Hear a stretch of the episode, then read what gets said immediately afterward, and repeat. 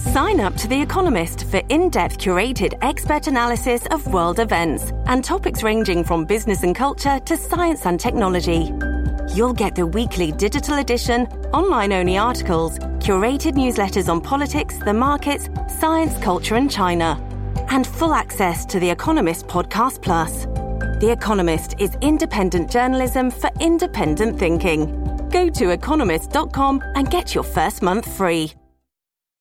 This episode is brought to you by Shopify. Whether you're selling a little or a lot, Shopify helps you do your thing, however you cha-ching. From the launch your online shop stage, all the way to the we just hit a million orders stage. No matter what stage you're in, Shopify's there to help you grow. Sign up for a $1 per month trial period at shopify.com slash special offer, all lowercase. That's shopify.com slash special offer. Hello, everybody. This is Marshall Poe. I'm the editor of the New Books Network. NBN listeners like to read books and buy them. So we thought we'd tell you that right now, our friends at Princeton University Press are having a remarkable site wide sale. You can get 50% off books, including ebooks and audiobooks, with the code 50, F I F T Y, at checkout until May 31. You can save some real money on Princeton University Press books. I encourage you to go there and check it out.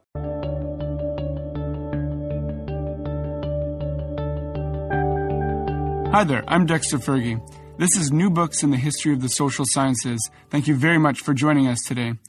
On today's show, I'm speaking with Daniel Immerwahr about his fascinating new book called Thinking Small The United States and the Lure of Community Development. It was published by Harvard University Press in 2015.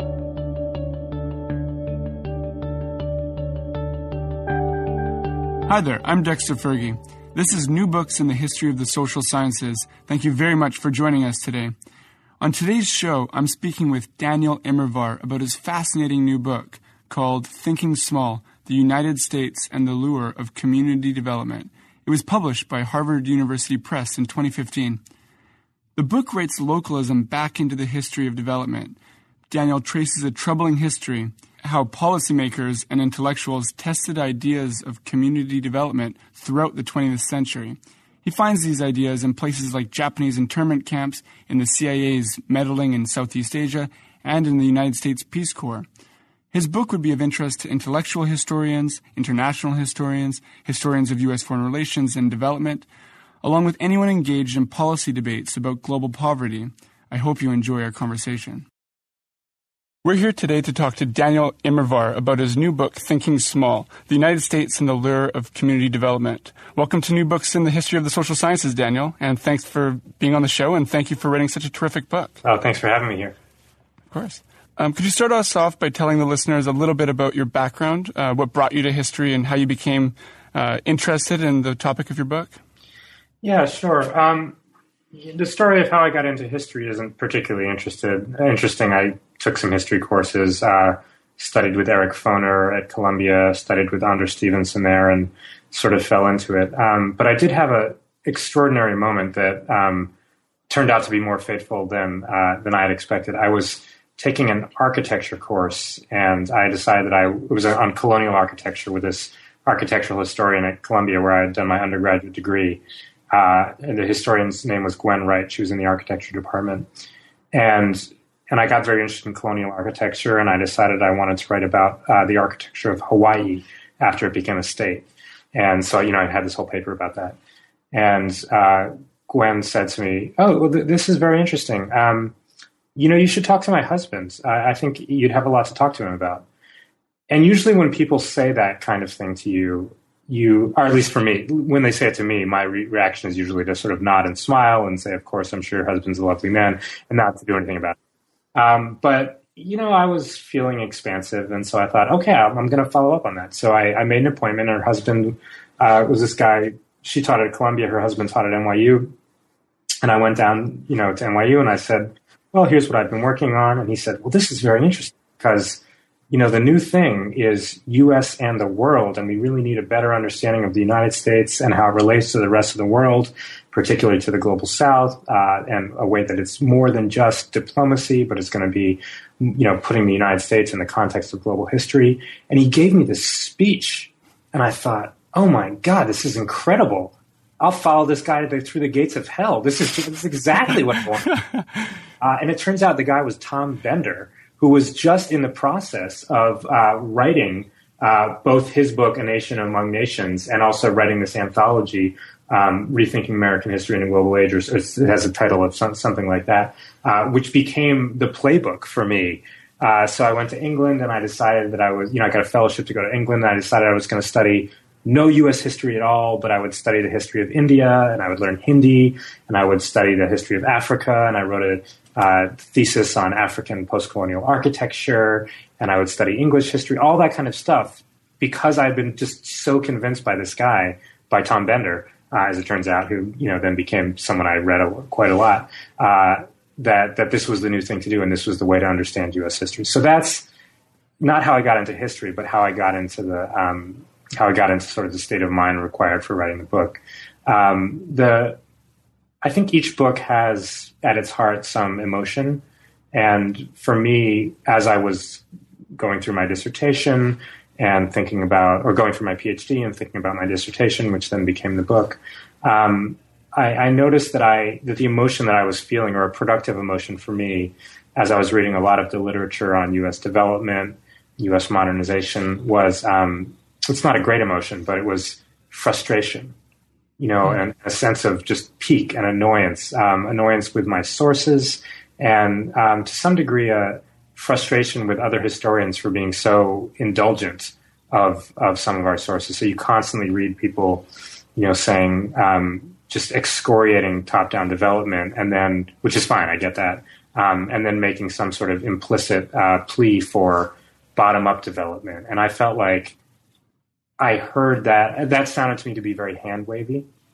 and I decided I really wanted to take that seriously. So so I ended up writing this book about bottom up development, um, and and it's written out of a sense of both fascination with the with the possibility of it, uh, with you know I call it the lure in the title, um, and, and and a real respect for the ideals that that backstop it, and yet at the other hand, uh, a, a, kind of skepticism about it and a feeling that a lot of it is heavily romanticized, and uh, a lot of the stories that we tell about small scale development are, um, you know, coast a lot on a sort of romanticism about what village life is and don't always involve a, a careful look at, at, at, how things actually happen on the ground. So those are where I'd say the two experiences that, that led to the book. One, the getting into U.S. and the world, and the other, a, a kind of frustration with the literature as I found it. Thank you so much for that answer. Well, I, I thank fate also for bringing you to uh, to the U.S. and the world.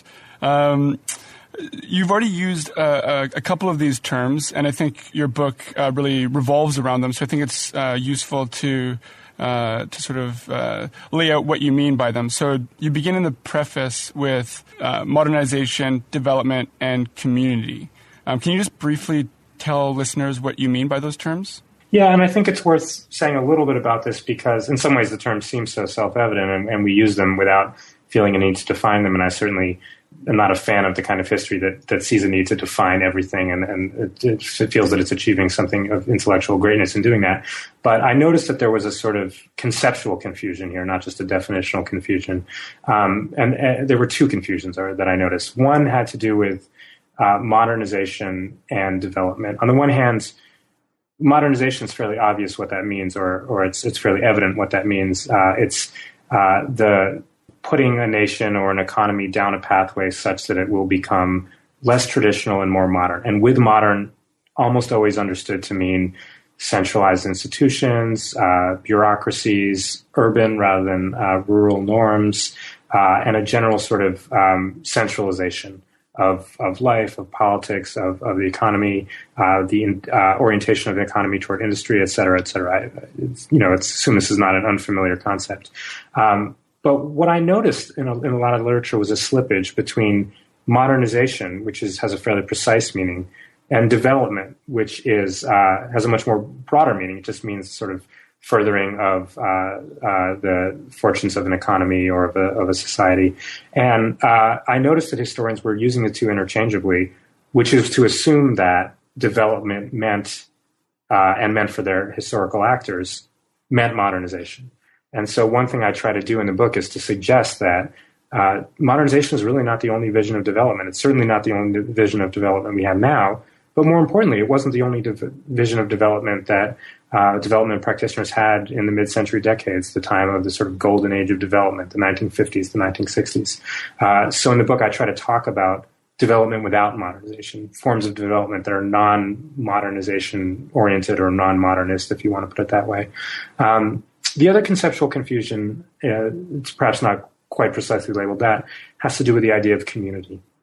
Um, because a lot of my actors who were interested in development without modernization found themselves drawn to community and, and forms of development that would support community. They called it community development, uh, the word that is, is familiar to us today, or a phrase that's familiar to us today.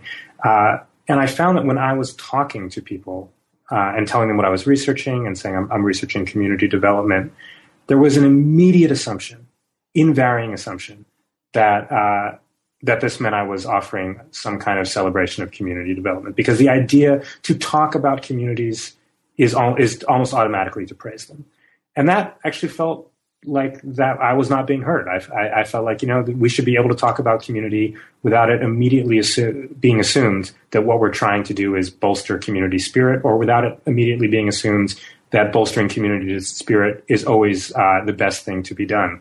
So uh, in the preface, I, I, kind of suggest that we need to unthink two things, both the combination of um, modernization and development. They're not the same concept. Uh, one is a subset of the other. Uh, and two, this notion that um, the sort of romantic aura that uh, hangs around the word community. Wonderful, thank you.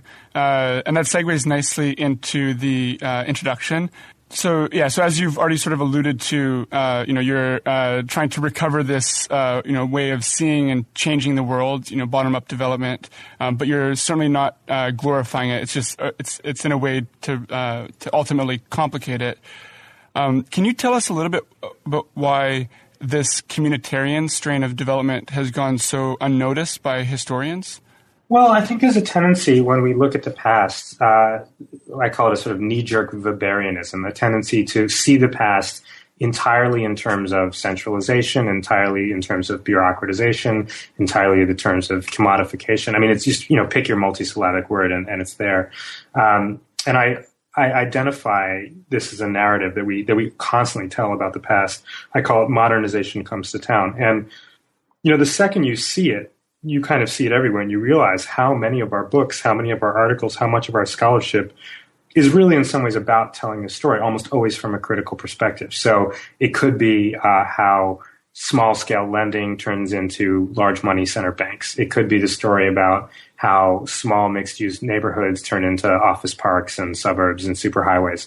Uh, but again and again, when we're telling the story of the 20th century, it's, it's the story of how small scale viable practices become large scale, become centralized, and in some ways become uh, so big that they sort of lose the human element. I, um, if, if uh, anyone's read the uh, the political scientist and anthropologist Jim Scott, who wrote "Seeing Like a State" and, and other books, he's, he, I mean, every book he's written is kind of exploring precisely this uh, this tension.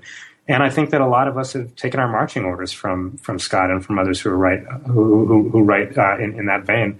Um, to the point where we're just you know we're telling the same narrative again and again. It might be in a different time scale, it might be in a different locale, but that's the story we tend to tell, which is fine, except that when that's your story, it makes it really hard to see ways in the past that past actors, including very powerful past actors, have had different visions of what a way forward might be, uh, who might imagine ways of improving their society without centralizing their institutions, uh, who might imagine ways of improving the economy without commodifying everything in sight. Uh, and I, I found there to be a sort of blindness about that. On the one hand, we register these people, but we, we register the resistors, i.e., the, the people who are not um, advancing a modernization agenda, but we usually register them exclusively as sort of romantic holdouts right? You know, the heroic ones who said no and then just got trampled by the bulldozers of progress. That's how we usually narrate that story.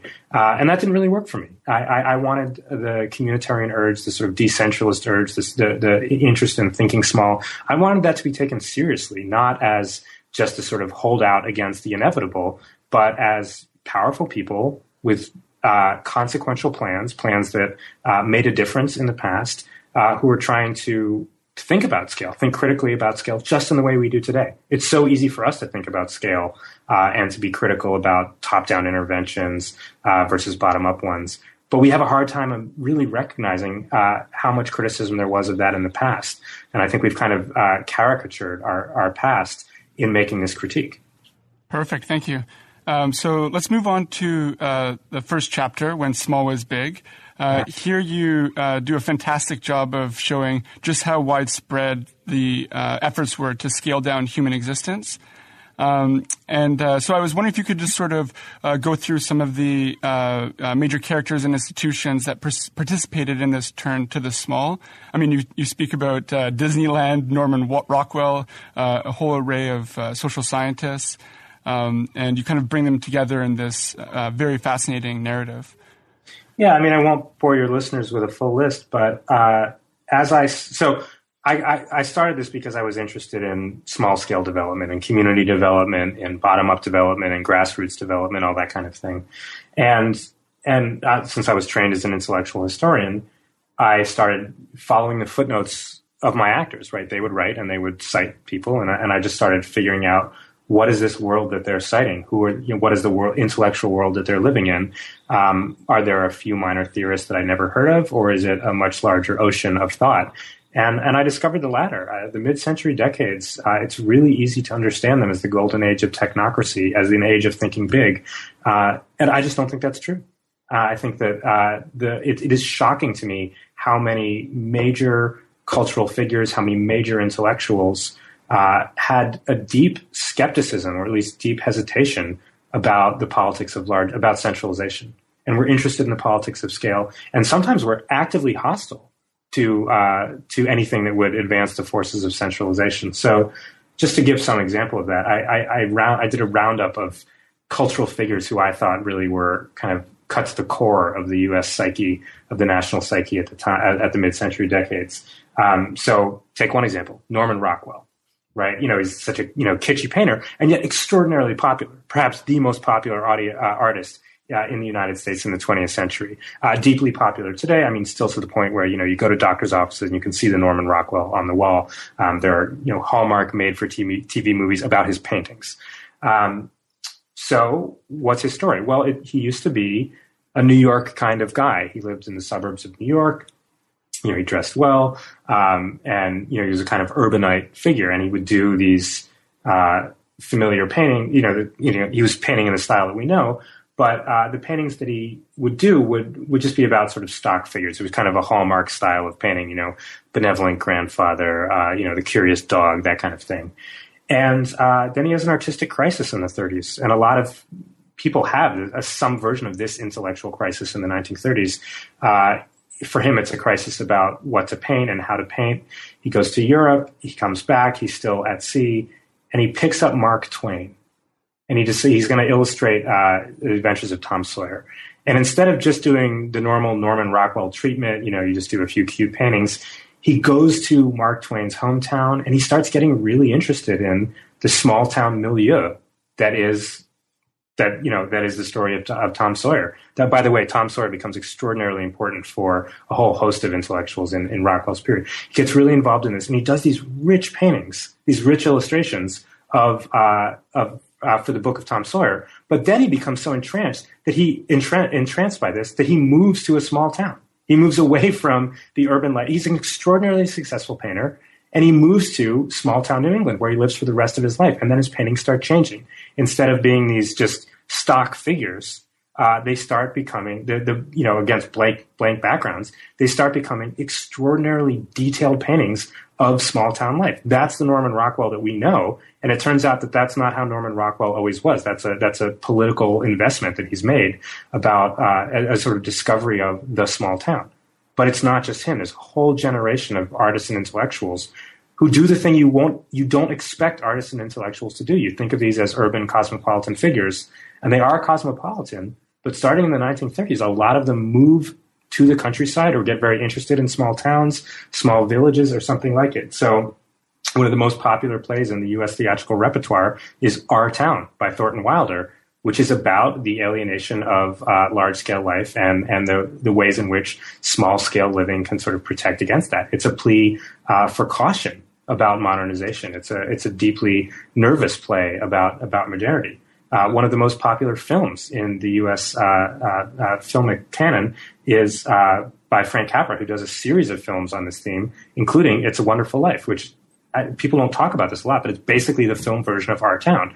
It's uh, a small town examined over a, a, a, length of time, and it's basically a, a, hearty affirmation of the values of that small town over and against the values of the city. Uh, the, the nightmare in Small Town when George Bailey, and um, It's a Wonderful Life, when George Bailey is uh, urged to imagine life without him, is you see his town becomes this kind of chaotic, urbanized area with nightclubs and jazz and all that kind of thing. But because he's alive, because he's got a small, you know, family-owned bank, uh, the small town has a business anchor and, and and is able to persist as a small town.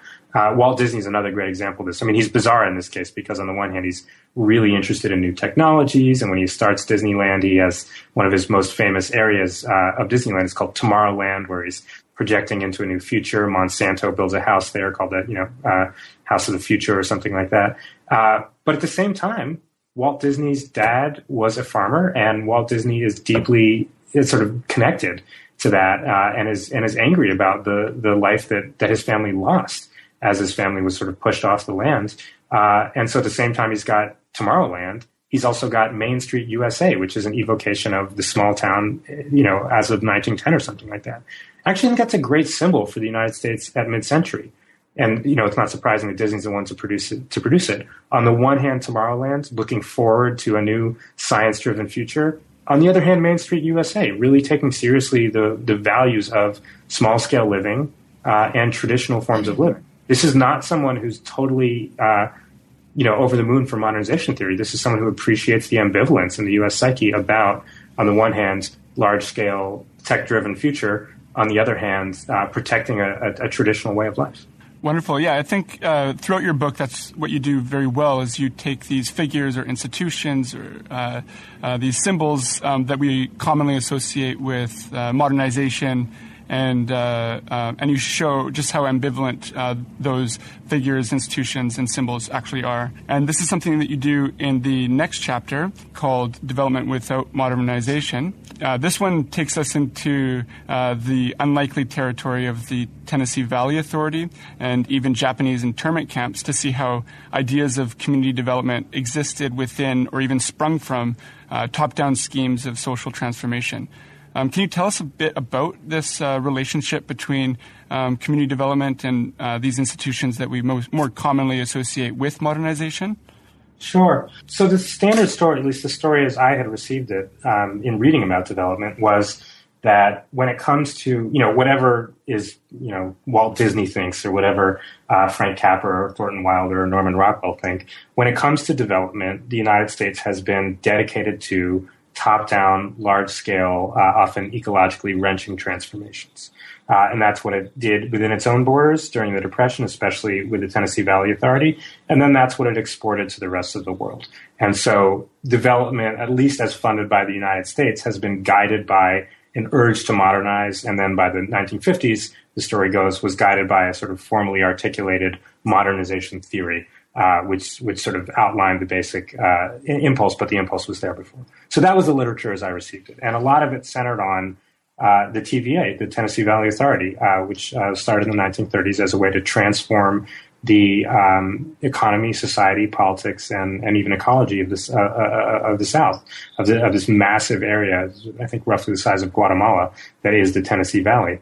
and the idea was by large scale infrastructural interventions especially dams on the on the Tennessee uh, River, uh, that uh, the government would be able to um, change uh, both sort of how the economy works by, I mean, the dams would both provide power, but they would also provide irrigation, so that would modernize the entire area, uh, and then that in, in, and then that in turn would sort of transform society and, and, and people who had been locked into traditional ways of life, locked into traditional economic relationships, um, would become modern, would become modern and prosperous that was, as I read it, uh, the promise of the Tennessee Valley Authority and the you know perceived success of the Tennessee Valley Authority then becomes the playbook for uh, U.S. Uh, development interventions all over the planet, especially in the global south. And it's not a surprise that a lot of U.S. funding goes to building dams, just as a uh, just as the United States government had done during the New Deal and the TVA. So that was the story as I got it. Uh, and usually, and you know, the one of the uh, directors of the TVA is this guy named David Lilienthal, who will talk exactly this language. He will talk about the fruits of, of bigness and uh, all the importance of centralization and, and also the importance of expert of expert management. Right, when you have a project this large, really all the authority has to be in the hands of experts. That part of the achievement of the TVA was uh, a large technocratic intervention. However, David Lilienthal is not the only guy at the TVA. In fact, David Lilienthal in the early years has a boss. So someone to whom he reports, Arthur E. Morgan, uh, the, guy, the, guy's name is Arthur E. Morgan, uh, who sees things entirely differently. And in fact, if David Lilienthal is obsessed with the fruits of bigness, Arthur Morgan is obsessed with small scale life. And for him, the transformations of the Tennessee Valley uh, Authority are not just going to be agricultural and not just going to be in terms of irrigation and power. At the same time, thinks Morgan, uh, it's really important that the TVA uh, invest in uh, preserving small scale life. And that might mean uh, local community uh, initiatives. That might mean community education. He's interested in the idea of local currencies, i.e., currencies that are restricted to a locality in order to prevent the development of these sort of large scale centralized economies. Um, he and uh, Lilienthal get in these fights about not just about this, but uh, you know about who's going to manage the TVA and what that's going to look like. Um, Lilienthal's a sort of slick Ivy League educated lawyer. Uh, Arthur. Morgan's largely self-taught, strongly spiritually Protestant, um, who just feels sort of, you know, baffled by everything that all the moves that Lilienthal is making. Um, Lilienthal dismisses uh, Arthur. Morgan's ideas as basket weaving, uh, and eventually is able to oust him from the TVA. And then Morgan just goes on with extraordinary. He basically retreats into semi-private life. Uh, he's at Antioch College, uh, and he just writes these books about not about um, large scale interventions, not about experts, uh, but about small scale democracy, about community, about community being the only hope for a democratic United States. One of the last books he writes uh, has this terrifically evocative title, Dams and Other Disasters. Uh, you know, it's a perspective that is, is completely familiar to a lot of historians who were critics of uh, uh, top-down interventions. The point is that's baked in from day one. Uh, and in fact, even Lilienthal himself, when he's touting the virtues of the TVA, yes, he speaks about bigness, but he also speaks about democracy. Uh, he also speaks about the importance of participatory democracy. And when he does that, he's taking on the language of, of Arthur E. Morgan. Now, that's not to say that the TVA is, in its achievement, um, a particularly participatory uh, undertaking. It's not. But the point is that the ideology is, is really a, a mixed and ambivalent one. Perfect. Thank you. And uh, I don't think we'll have time to discuss uh, the end of this chapter, um, but I do want to alert the, the listeners uh, to uh, this conference that took place um, between uh, uh, more bottom up community development social scientists like Carl Taylor and, um, and others, and modernization theorists who are a bit more well known, like Max Millikan, Walt Rostow, David Lerner. Um, it was just a, a hilarious, uh, you know, academic event uh, where no one understood each other, uh, and uh, I think it really highlights the um, sort of the epistemological gaps between um, these two camps. Um, and I, I do want, uh, I just wanted to alert the listeners to that. Uh, th- that's right. Um, well, Rostow's not at the meeting, but as these ideas develop, as this ambivalence develops about what develop uh, develops about what development should look like, right? These uh, the ideas, the urge to modernize, and what I call the quest for community, are articulated into theoretical arguments. They have social scientists behind them. And at one point, these social scientists try to have a conference together. They think they're going to be agreeing. And they just end up sort of at each other's throats about the basic point of development is. Is it to strengthen the center or is it to weaken the center? They can't agree. Um, so the next chapter, uh, uh, Peasantville, traces how uh, these ideas of community development were exported to India in the 1940s and 50s. Uh, and like the previous chapter, it shows how a symbol of modernization, um, this time uh, the administration of Prime Minister Nehru, was in fact enamored with ideas of community development. So again, at the center is, um, uh, is a deep ambivalence towards modernization. Um, can you explain why community development found such a receptive home in India uh, and uh, why these initiatives were uh, problematic and why they ultimately didn't achieve the goals that they set out for themselves? I should probably explain going in that uh, the assumption has so if the literature on the United States has has uh, generally asserted that the United States has been committed to top-down modernization, often of sort of culturally insensitive variety. Uh, a very similar charge has been made by Indian historians about the Indian government, and the idea is that uh, for you know up until his death in 1948, Indian politics was largely, although not exclusively, led by Mohandas Gandhi, uh, who's a strongly spiritual decentralist and believes in nothing if not communities and uh, uh, participation within them as a sort of model for politics. Then the argument goes uh, after uh, India becomes independent in 47 and Gandhi dies in 1948, passage for political leadership of India goes to uh, Gandhi's named political heir, although not his spiritual heir, uh, Jawaharlal Nehru, who is the prime minister of India until 1964. And Nehru launches a series of uh, five year plans that are geared to, you know, at least partially industrialize uh, the, the, the Indian economy. And the usual claim is that this is the moment when India moves from, you know, being a sort of peasant based agrarian, uh, having having an agrarian philosophy, uh, to being the same kind of top down modern force for modernization as the United States was, as the Soviet Union was, et cetera, et cetera. Um, but I think it's actually a lot more complicated than that. And it's not surprising that it's more complicated than that. Um, Nehru and Gandhi work together closely. Nehru, they're not the same. And Nehru is much more sympathetic toward industrialization and modernization than Gandhi is. At the same time, Nehru, they're part of the same political party. They're part of the same political movement. And Nehru is perfectly aware of the lure of, and to some degrees, uh, the, um, he's actually persuaded by uh, the claims of Gandhian philosophy. And a lot of other members of the Congress Party are too. So Nehru does something interesting. At the same time as he does genuinely try to develop India's industry, at the same time as he does genuinely try to develop the state's capacity for economic planning, uh, he's also cautious about that. And so he launches, literally alongside these uh, uh, industrialization plans, launches the world's largest community development program.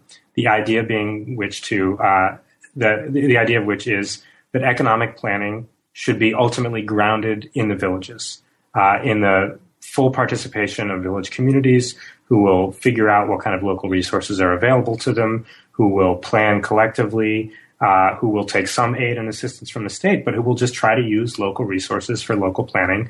And that Indian prosperity will not just be a matter of building steel factories, it will also be a matter of uh, consolidating communal effort, which has been prevented by colonialism but is now possible uh, in the villages of India. And India is still overwhelmingly rural. So they was trying to do two things at once. He, he, like Walt Disney, expresses this ambivalence between Tomorrowland and Main Street USA. Both of them become weapons in his uh, sort of political, you know, or, or in his political arsenal. Um, and it's not clear which he cares about more. I mean, Nehru will say frequently that community development is the most revolutionary thing that uh, India has tried. Um, and he will say explicitly that, it, you know, in, in, his address to the uh, to the parliament, that yes, it is important that India develop steel factories. Yes, it is important uh, that it do uh, dams and large scale irrigation products, but uh, projects. But ultimately, the test of India's prosperity is going to come in the villages, and ultimately, that's about community development. So he's doing both at the same time. Now, uh, he's receiving, and he's also receiving aid for both efforts from the United States. The United States has full capacity to give aid for top-down industrialization, but it also has the capacity within its government to give aid for bottom-up community development. And in fact, the U.S. sends over a lot of experts who are experts on community community processes to help with this kind of thing. And it's not a surprise that the United States would have those experts because they come from the same milieu that Walt Disney and Norman Rockwell did. Um, the you asked about the failure, and I think this is the, the most important thing. Um, it is so common to just assume that if top down projects are violent, uh, ecologically wrenching, uh, culturally insensitive, that bottom up ones work. And it's, I mean, it's an easy assumption, and it's an assumption that I kind of came into this field with, uh, believing strongly that participatory democracy was was the way to, you know, the kind of panacea for developmental projects. If top down development is bad, bottom up development it works. And it works because people know what they need. And uh, if they can participate in their own development, then they'll make sure that that development is ultimately beneficial to them. Sounds absolutely terrific. It sounded great uh, to a lot of people in the United States. It sounded great to a lot of people in the Indian government. And yet, when you go to an Indian village with the notion that the community will participate and the community will decide what it needs, very quickly what you find out is that the community is not just one thing. There are lots of different people in a typical Indian village community. And it's not just there's difference, there's stark asymmetries of power. Men have an enormous amount of power over women. Landlords have an enormous amount of power over their tenants. Money lenders have an enormous amount of power over debtors. And often those uh, forms of power overlap, right? So you'll have a, you know, in a very small scale way, you will have a local oligarchy and a large group of uh, you know landless people, uh, uh, women, debtors who are to some degree in their thrall. And it happened again and again. We have anthropologists describing this. We have sociologists describing this. We have government reports describing this. We have Ford Foundation reports describing this again and again when uh, local governments were given some control over how to disperse resources or were asked to produce uh, uh, economic plans. They tended to produce plans that were either entirely to the benefit of caste leaders entirely to the benefit of landlords, to Brahmins, that kind of thing, or at least wouldn't come anywhere close to threatening them. I mean, you see a lot of you know d- proposals for a new well, and that sounds like a great thing, or a new road, and they tend to be located, you know, right near the village headman's estate.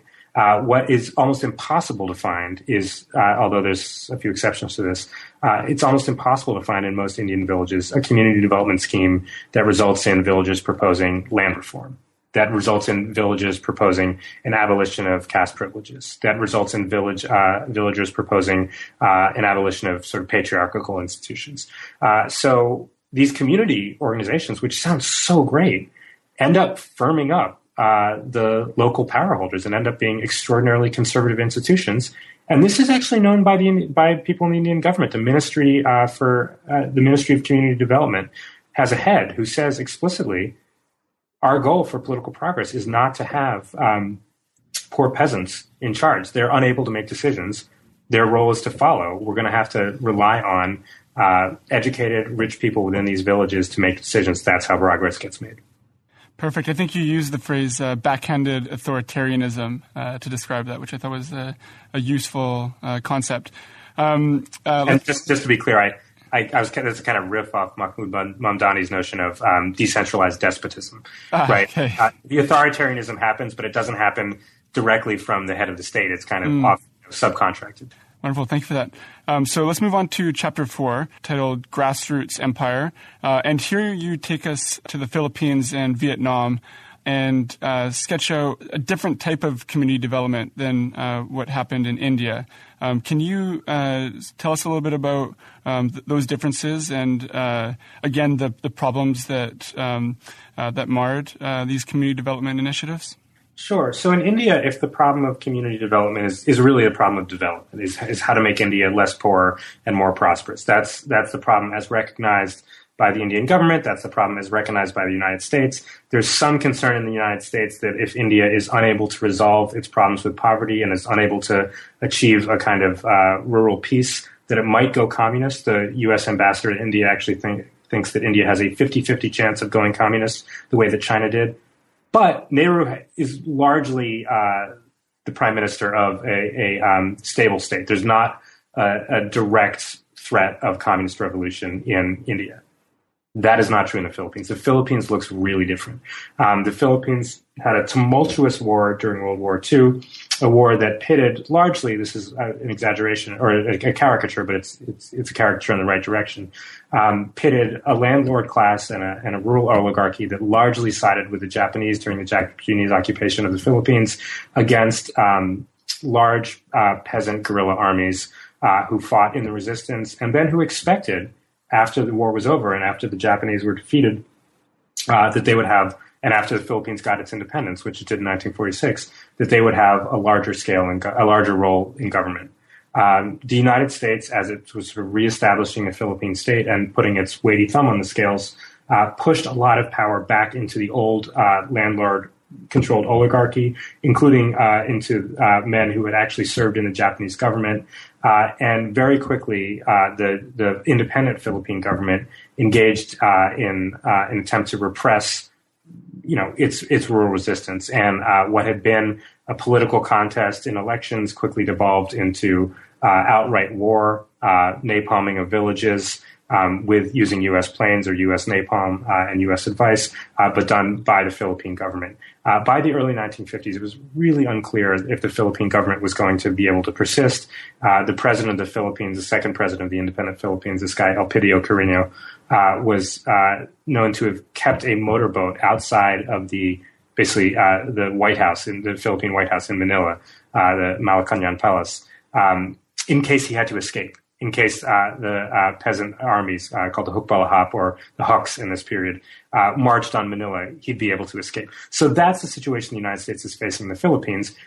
As in India, it you know collaborating with uh, uh, local elite, it deploys community development. But here the point is only peripherally actual economic development. Here, the idea is that community development will be a way, will be part of a counterinsurgency effort. And the hope is that by going into villages and um, engaging in these sort of collective action projects within villages where peasants will come together with landlords, um, uh, where debtors will come to, together with money lenders, uh, that the, the village will be welded together as an, uh, a sociological unit with some sort of communal spirit rather than, and this is the fear, uh, all peasants banding together uh, within a village and then with peasants in in, in the next village and creating a, a, a class based revolution. So uh, as U.S. Cold Warriors see it, co- the communal basis of organization becomes a way to block uh, the horizontal sort of uh, peasant class from emerging. If peasants have more in common with or more fellow feeling with their landlords than they do with other peasants, then you don't have revolution. So that's the hope, and it turns into it's kind of the carrot uh, and, and, the stick, right? Community development becomes a pitch to try to, uh, you know, uh, promote anti-communism and try to keep villages away from uh, what is literally an armed insurrection in the Philippines. And then, you know, when that doesn't work, there's napalm. Mm-hmm. Thank you so much for that. It's a really terrifying use of uh, community development. Um, let's move on to chapter five. Uh, which uh, again shifts the narrative geographically, this time back to the United States um, and in particular uh, to Lyndon Johnson's uh, War on Poverty. But there are these global dimensions to this uh, to the 1960s to the War on Poverty. Uh, can you help uh, sketch those out for us? Uh, how community development went from the global south to um, these urban um, geographies in the United States, and, and, and how did community development uh, look in the United States um, compared to the Philippines or India? Yeah, um, you know, there's been a lot of scholarship on the war on poverty, and one of the mysteries in that scholarship is uh, is this: when the war on poverty is under the Johnson administration is first rolled out, it is strongly participatory in its animus. The, the centerpiece of it, although certainly not the only part of it, is something called the Community Action Program. And the idea is very similar to the community development schemes I've, I've described in India and the Philippines. Uh, the idea is that localities, in this case urban neighborhoods largely, uh, are going to be responsible for uh, overseeing their sort of own flight out of poverty, and that local groups uh, are going to receive dire- directly will receive federal funds uh, and then you know they'll kind of do the active community building that is supposed to build capacity, et cetera, et cetera. And so poor people will grow up less poor. That's the hope. Uh, why scholars have been so interested in that is that it very quickly turns in this bizarre direction, or perhaps expected direction. Um, but a lot of, you know, in poor neighborhoods in the United States, a lot of local community groups, or the local community groups that can be prodded into existence, or at least induced into existence by the uh, uh, the promise of federal funds, are fairly radical are militant civil rights organizations, some of which are uh, tied to Black Power, uh, have agendas that go far beyond uh, general improvement of neighborhoods and go toward uh, supporting labor unions, um, taking out uh, Republican po- political candidates or even Democratic political candidates who are judged to be uh, unhelpful to poor people, who are really trying to make turn, turn the war on poverty to be a war on the rich, who have a, a, a, at least an oppositional, if not a revolutionary agenda. So the the question for a lot of scholars has been how did this happen? How did the U.S. government think it was a good idea to directly fund community institutions in impoverished areas?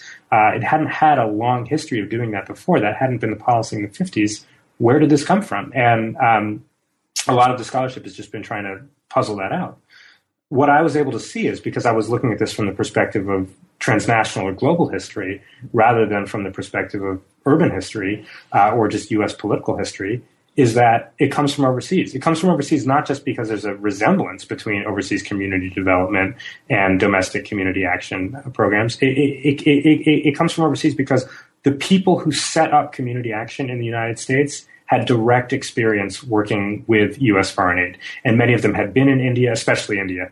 Uh, some of them had been in the Philippines, and you can just trace the circuits as the people who are designing the community action program in the United States are, are, are learning from attempts to do this overseas, including the fact that the guy who is the chief architect of uh, the Community Action Program, uh, who's the head of the uh, Organization for Economic uh, uh, Opportunity, this guy named Sargent Shriver, is also simultaneously the head of the Peace Corps, an organization that's been doing a lot of community development overseas. And Sargent Shriver is absolutely explicit that this is the same thing, right? We did it, you know, did it in Latin America, it looks like this. You do it uh, in the United States, it looks like that. We call it community development there. We call it community action here. It's the same thing. However, there is a difference. the difference is not an intended difference, but the difference is an actual difference, um, which is that an Indian village and uh, a, a, U.S. city simply look different. Uh, if in an Indian village there is a rural elite, an oligarchy, Brahmins, landlords, moneylenders, uh, you don't actually see that geographically in a lot of U.S. cities. Sure, there are landlords, but do they live in the neighborhood? Uh, sure, there are powerful people who determine the fates of people who live in poor neighborhoods in the United States and in U.S. cities, but are they actually on the ground? It turns out when it comes to, for these neighborhood organizations to form, that those people just aren't part of it. And what had been, at least attempted by the United States, to be a way to firm up a sort of cross class alliance of all the people who live in a locality, i.e., a village, works really differently if the village you're describing is not an urban village, but is actually a ghetto uh, which consists entirely of poor people. And I think that explains a lot of the revolutionary animus that comes out of this participatory program, a participatory program that uh, U.S. policymakers could well have expected would have had fairly conservative results, just in the way that it had in India and just in the way that it had in the Philippines. Wonderful. Thank you for that answer. Uh, I, I, do want to uh, discuss the uh, epilogue um, because uh, here you bring uh, this very large uh, and windy story together, and you make some fascinating observations on the basically the, the, career of community development and and the, the, state of community development today. Um, could you walk us through some of those arguments, in particular, like what what does community development look like today? Um, uh, how did we get here uh, from uh, your story, which uh, uh, ends a few decades prior? And finally, what the limits and problems of localism and community development were and continue to be? Yeah. Well, I think a lot of the development developmental projects from the 50s and 60s, the sort of large dam building, the establishment of engineering schools, steel factories, all that kind of stuff, um, much of that has gone out of fashion, and some of that is just simply less prevalent. Although you know China is building uh, dams at, uh, at, an extraordinary rate, um, but community development, by contrast, is going strong. Uh, it is it is more intellectually popular among the development community than it was in the 50s and 60s, and it had some popularity then. Uh, and it's just the kind of thing that educated people will reach to when they think about development. They, they you know have this sort of sense in their mind that uh, top down interventions don't work. Bottom up interventions should be great. So if you just think about all the kinds of sort of famous forms of development that you think that you can imagine today microloans, microcredit, um, small scale aid, especially directed at women. Uh, a lot of that is uh, still the politics of the small, and a lot of that is um, inspired by the same ideals, and sometimes by the same people that inspired the community development movement. So this is very much with us today. Uh, the World Bank has sort of, as, as the 1990s, has really taken a turn toward um, development projects that build social capital. Uh, that, that's one of the, the new terms uh, used, um, but toward uh, culturally sensitive, small scale, bottom up development projects. So this is very much with us. And yet, I find uh, that there's still a sense of romanticism about it. There's still a kind of hand waviness about, um, you know, how, in a sense that every problem will be solved as long as uh, deference is made to the people. The, uh, the some uh, two of the lead economists at the World Bank uh, did a enormous meta study of all of the def- different studies of all these community programs and participatory programs that have been undertaken in the last 20 years or so. Uh, and what they found was actually the, the benefits are modest at best. And the benefits are modest at best for the same reason that uh, people could, could see already happening in the 50s and the 60s is that when, you know, communities are still, rural communities uh, and even urban communities are still not egalitarian places. And if you go into an inegalitarian place and you just hand power over to the community, you know, it's like going to the Jim Crow South and handing power for school desegregation over to the local school board, right? You've got a mm-hmm. serious problem about elite capture. Now, it's small scale, uh, it's not, you know, it's not some large government bureaucrat uh, sort of siphoning off funds for corruption, but it's still elite capture, uh, and it's happening again and again, and it's happening today. Um, so, so that's kind of part of why I wanted to write this was uh, to write a history that I felt like would be relevant today. But the obvious question that everyone asks is, you know, when you write any history of development, is so what should be done? Or they often ask it, you know, sort of slightly phrased differently. So what should we do? Um, the assumption being that you know the United States or the global North uh, should do something, and um, you know, I mean, modernization theory was very much of that ilk, right? What should we do? What should we do for poverty? You know, what should we do to poor places in the world to make them less poor? Uh, the attractive thing about community development was that it asked a slightly different question uh, rather than what can we do to you, what what should we do with you, uh, or how can you know we, i.e., the global north work with the global south uh, in some kind of cooperative way. But for me, the question is actually the real question to ask is, is different. If, if you're going to use these we, they terms to refer to the global north and the global south, uh, the question is not what can we do for you or what can we do with you, but the real question about poverty is what have we done to you? Uh, because if you zoom out, if you st- instead of going local, if you go global and you just sort of pan the camera back or you know zoom the camera out as much as you can, uh, what you see is that a lot of the reasons that places are poor doesn't have to do with failures that are happening on the level of the neighborhood or the village. A lot of the reasons that places are poor has to do with failures that are happening on the level of the international system, uh, and they're not hard to, to point out. Uh, but once once once you're looking at that scale, you start to realize that a lot of the action that can be taken to help poor people be less poor might not be taken in the areas where poor people live, might be taken in the U.S. government. Uh, there are a lot of things that the U.S. government does that perpetuate poverty uh, in the poorest areas. but those things don't happen in the poorest areas, right? The the cause is not uh, is not in the same location as the effect. Um, so just very briefly, I'll, I'll, I'll, I'll, name three that I, that I focus on in the book. Uh, one is trade, and I mean we've known this for a long time that uh, powerful nations use their power to negotiate uh, trade regimes and regimes of intellectual property that benefit them and benefit corporations within their borders, uh, rather than you know doing so out of some humanitarian interest. That's not a surprise. But the problem is that provides a serious headwind uh, against economic growth in the places that need it most, most in the poorest, poorest places on the planet. Uh, another one that we don't think of, but it strikes me as enormously important, and, and it, why it's important is coming up today, is immigration uh, a major reason that people are poor, or the, the, the biggest determinant of people's poverty or wealth, uh, is not who they are. It's not who their parents are. It's not their gender. It's not their age. Uh, it's not even their education level. It's where they live. It's where what country they live in. That is the greatest determinant of your economic destiny. And if that's the case, then you think that the solution to poverty, or at least a solution to poverty, uh, would be to let people move. And we don't do that um, uh, rich countries lock poor people out of out of their borders uh, as a matter of, of, of general practice, uh, and that's not usually connected to the development debates, but it really should be. Uh, because one of the easiest things to do, especially the easiest things that rich countries can do to help poor people, is to have more obliging immigration uh, uh, policies. I'll finally just mention the, the last one because to me it is the most important thing. I think if you're thinking about poverty today and what the people who live in poverty are dealing with, part of it is is just straightforward poverty. Um, but there's something else that's happening today that I think is actually going to compound poverty and make it far worse to be poor, which is global warming. We are absolutely destroying the planet. Uh, we've raised global um, temperatures a little less than one degree Celsius uh, so far since the Industrial Revolution. Business as usual is going to rate by the end of the 21st century. Uh, we're talking four, five, maybe six degrees Celsius raise. I mean, this is going to be absolutely ecologically catastrophic, and it's going to be the worst in places that are the poorest not for two reasons. One is that some of those places are tropical and they're going to uh, bear the brunt of rising sea levels and storms uh, more harshly. But more importantly, because if you're poor, you don't have resources. Uh, and, and you don't have the resources to deal with climate change. Now, this is something that has not been committed, a, a, sin that has not been committed by poor people who've played an only minimal role in bringing about global warming.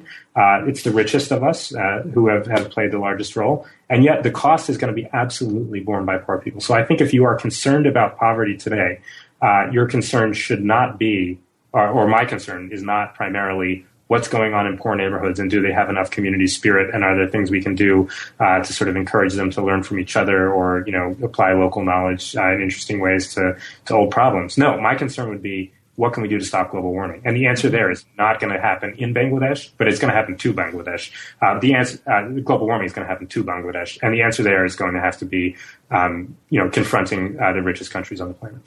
Absolutely. Uh, yeah, your your epilogue, uh, uh, although it's uh, really commenting on the present and the future, um, it, it, it, beautifully ties in and is supported by uh, this history of community development. I think it really uh, makes some very well grounded um, suggestions and original as well. well, thank you so much. I just have one final question, which is, can you tell listeners what you're working on right now? Oh yes, I'm so excited about it. uh, because, so one of the chapters in this book was about the Philippines, and uh, I went. So I did archival research in the Philippines, and then I did all this historical research on on the the history of the Philippines in the 20th century, just to you know prepare myself to to to say what I had to say about the Philippines in the 50s. And as I was reading all this stuff about uh, the Philippines in the 20th century before the 1950s, so most of which it was uh, under uh, U.S. government from 1898 to or 1899 technically to 1946, when the Philippines is a part of the United States. I realized that as a U.S. historian, I hadn't been told any of this stuff. I mean, not any of it, but but I just kept reading things where I thought, "Wow, why didn't I know that? Why, why wasn't hmm. I briefed? Uh, how was this kept from me?" So I decided to so I got more and more interested in this, and not just in the Philippines, but in the entire U.S. overseas empire. And I, I mean the formal empire. So Alaska, Hawaii, um, uh, Guam, American Samoa, Puerto Rico, the Philippines. And, and so I'm writing a book now. It's a, it's a trade book, so it's meant for a, a larger audience than just an audience of academic specialists.